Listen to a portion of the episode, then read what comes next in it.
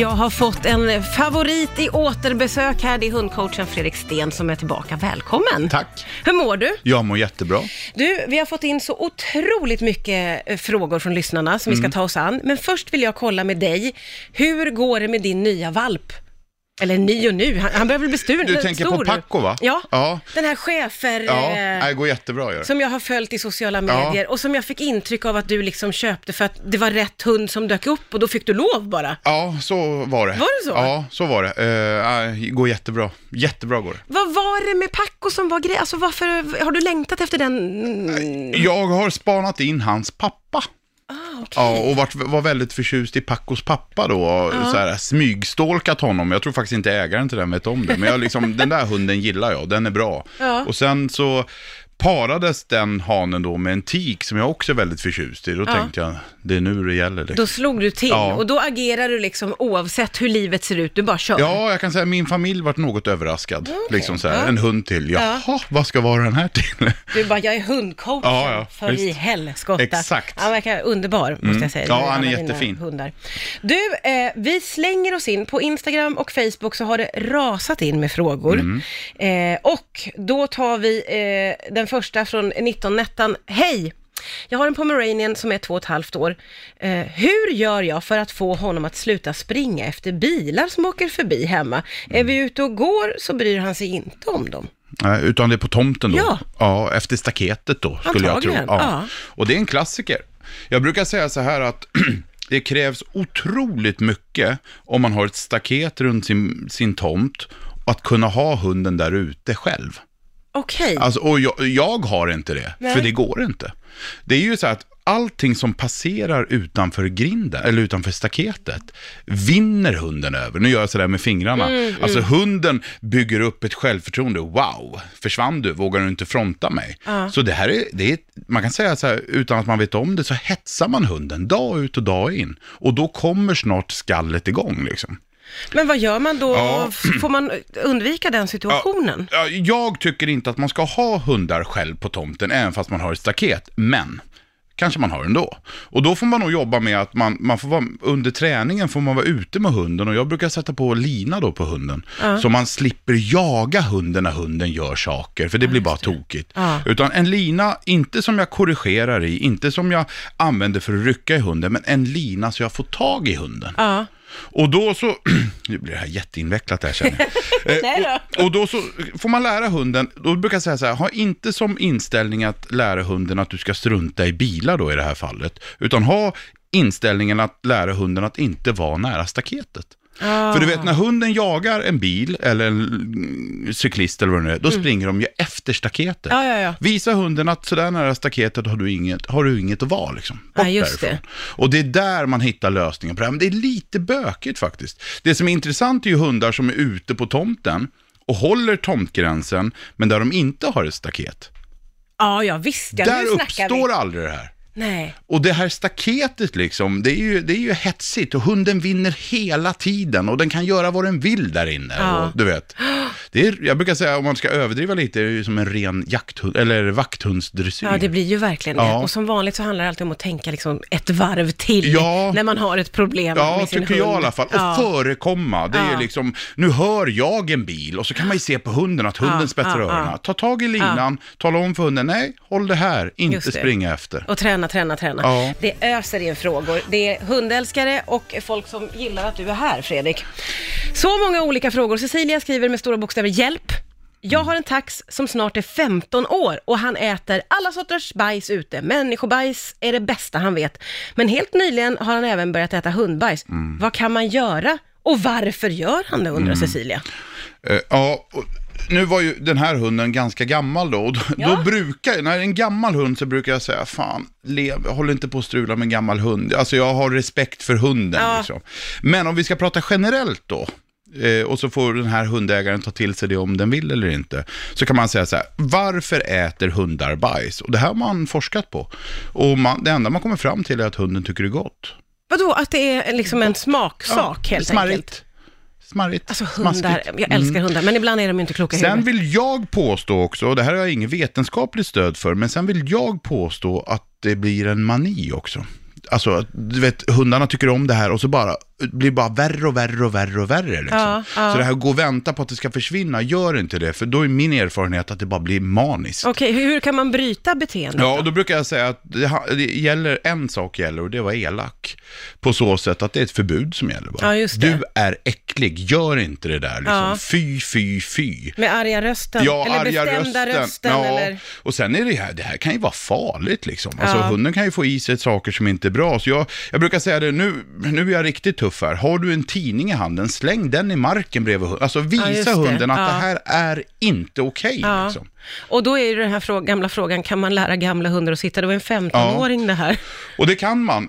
Det här med att lära gamla hundar att det ska vara svårare, det bygger bara på en sak vill jag påstå. Det är att det är svårare att imponera på en gammal hund. Ah. En valp blir ju glad för allt man gör. Ja, liksom. ja. En gammal hund tänker jag, fan kan du inte bättre? Nej, Ungefär. Men annars är, kan, man, kan man imponera på den gamla hunden på olika sätt, då kommer den att lära sig lika fort. Ja, okej. Så det Men- gäller att vara smart och ihärdig. Ja, men just när det gäller bajs och saker som hunden äter, det kommer in hundar dagligen på djursjukhus för att de äter saker. Fundera inte så mycket på inlärning, fungera inte på beröm och belöning, utan förbjud det här bara. Ja, okej. Äckligt, äckligt, Yes, äckligt. vara lite tuff. Ja. Det är många som ställer frågor eh, som eh, Sus Mard har gjort på eh, Instagram. Hej, har en åtta månaders pomeranian som skäller på alla hundar när vi är ute och går. Det Mm. är så pinsamt. Alla tittar som att det är något fel. Jag har försökt att locka med allt. Han blir som en pitbull, eller han tror att han är det. Mm. Har gått valpkurs. Känns helt eh, hjälplös när man inte orkar med detta. Det är många som har problem Mm. Ja. med skällande hundar och hundar som skäller på andra hundar. Det är nog det vanligaste problemet. Ja. Eh, utan konkurrens skulle jag vilja påstå. Och här tycker jag många gör väldigt mycket bra. Eh, alltså de gör rätt, men man missar en sak. Och det är att ställa krav på hunden. Alltså man, man, man, man har en godisbit i handen som man försöker göra hunden uppmärksam på. Eh, man har en godisbit i handen som man bestämmer sig för, den ska hunden få om den slutar att skälla och så vidare. Men glöm inte bort att man får faktiskt kommunicera med hunden också. Ja, Peta det. till och säga, hörru, lägg av med det där. Ja. Hjälp hunden att göra rätt med hjälp av en kravställning. Belöna rätt beteende. Ja. Många gånger så är det att man gör både bara det ena eller det andra. Att man är tuff och hård och så oj oj oj, det här ska du inte göra. Och så glömmer man att belöna. Eller också försöker man bara jobba med belöning. Ja, just det. Och jag tycker det där, det, det, det, vi ska inte krångla till det där. Hur gör vi med vår partner? Hur gör vi med våra barn liksom? Man säger väl, ge fan i att rita på väggen. Om de ungarna ritar på väggen. Och när de slutar med det kanske man köper ett block. Ja, just det. Alltså, Tänka lite logiskt. Ja. ja. Om en hund inte får veta att det den gör är fel, varför ska den sluta liksom? Mm. Nej, du säger så smarta saker Ja. men det är därför du är här också, Ja. Fredrik Sten. Eh, vi ska hinna med en till. Det står på Instagram, eh, Josefin är det. Jag har en hund från Irland som vi har adopterat på fem år. Han är världens snällaste, men misstänker att han har sån grov separationsångest. När vi går hemifrån ylar han och extremt. Vad kan man göra? Jag har försökt ensam träna, men spelar ingen roll. Han fortsätter alltid. Finns det något knep? Ja, det gör det.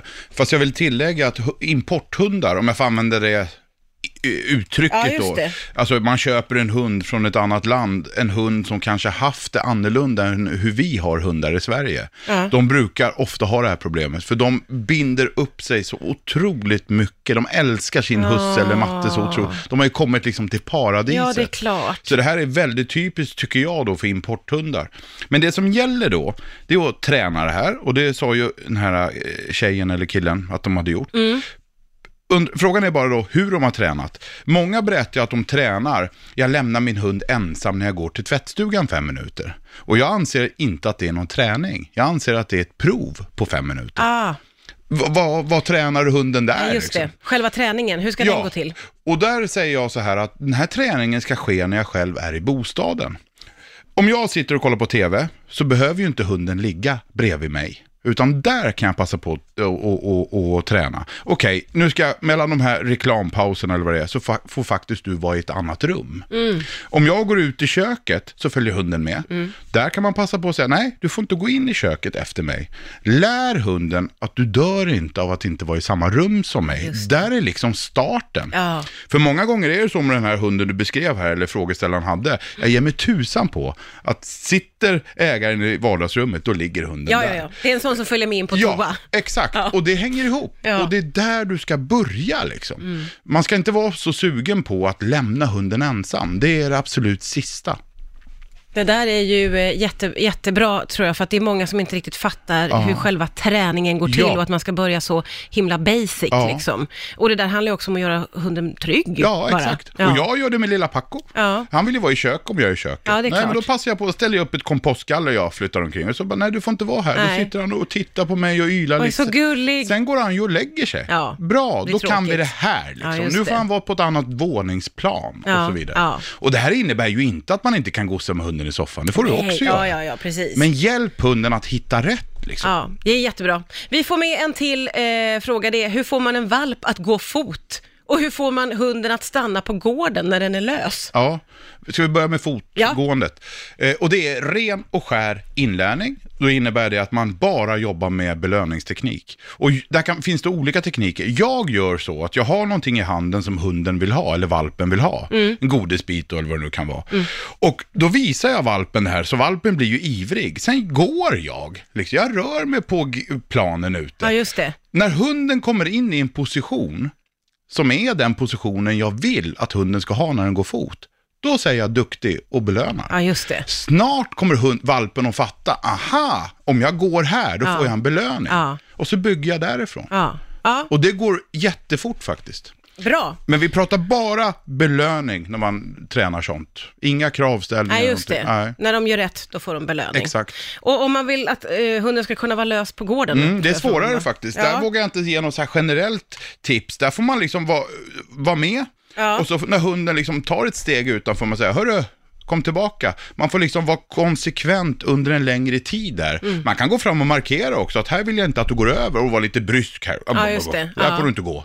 Och så går man tillbaka. Ja, Liksom. ja. Och det där tar en stund, men väldigt många hundar lär sig det ganska fort. Ja, just det. Man får bara vara ihärdig Ja. och, och jobba på med sin hund helt precis. Mm. enkelt. Ja. Du, eh, det var ju jättemånga frågor som vi inte hann med, så du får komma tillbaka Ja, snart igen. trevligt. Jag älskar radio. Mm. Tack snälla Fredrik snälla. Sten för att du kom hit idag.